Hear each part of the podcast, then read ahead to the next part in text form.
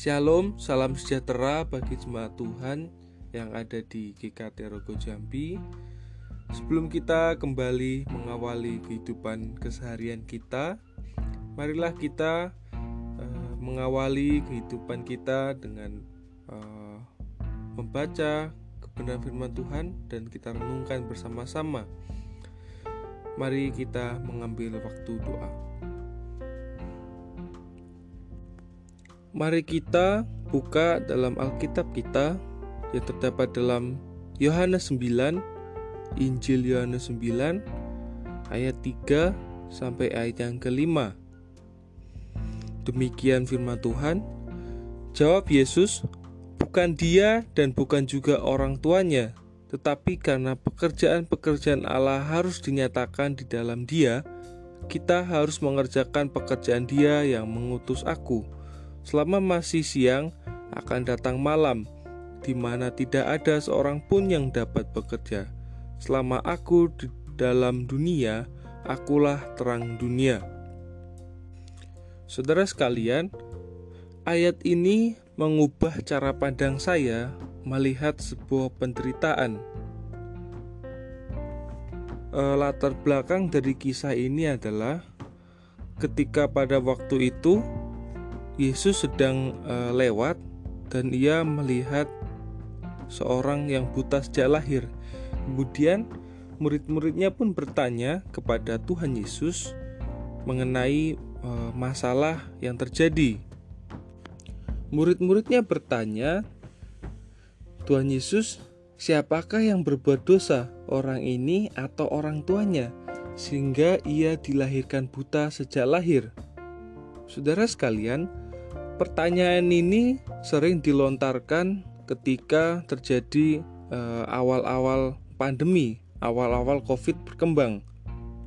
Banyak orang bertanya, khususnya di Amerika atau di China, bertanya kira-kira siapa yang salah atau siapa uh, seseorang yang dibalik kejadian ini, siapa yang membuat COVID ini.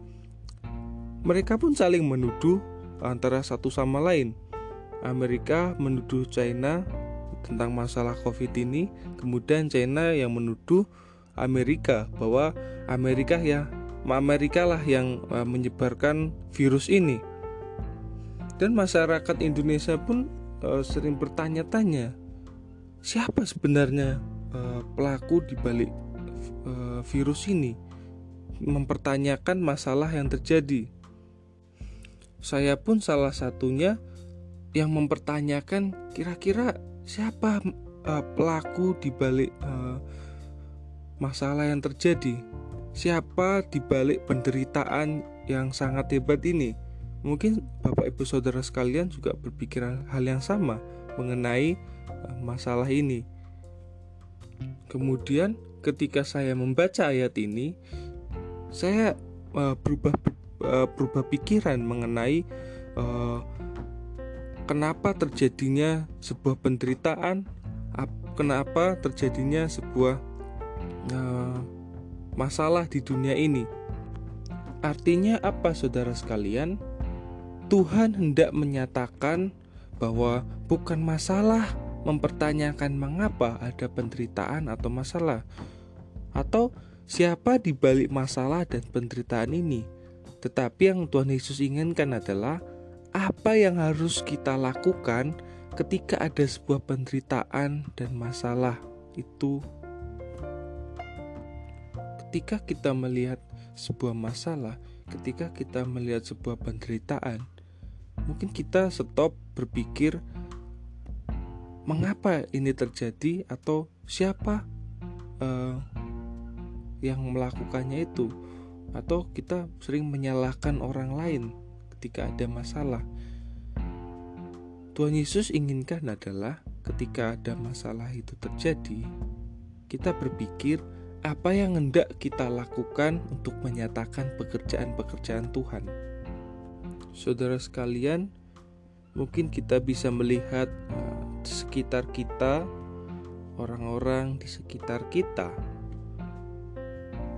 apa uh, yang harus kita lakukan ketika ada masalah terjadi, apa yang kita bisa lakukan ketika ada sebuah penderitaan.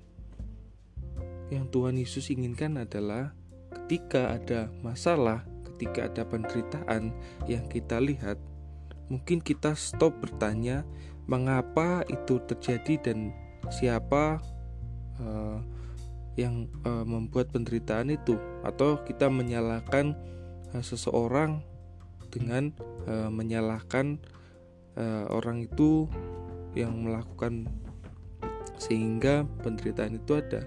Yang Tuhan Yesus inginkan adalah ketika ada masalah uh, terjadi, penderitaan terjadi, apa yang hendak kita lakukan, apa yang kita harus lakukan sehingga pekerjaan-pekerjaan Allah dinyatakan melalui kita. Saudara sekalian, seperti yang dikatakan Tuhan Yesus kepada uh, murid-muridnya bahwa kita adalah garam dan terang dunia. Kita yang memberi dampak ke, kepada dunia ini.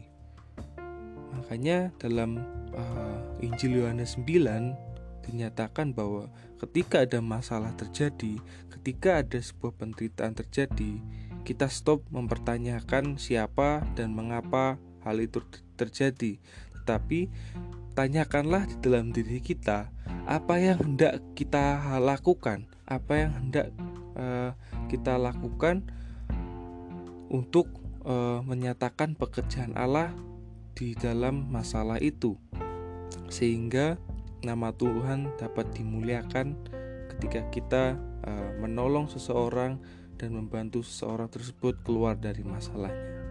Amin buat firman Tuhan.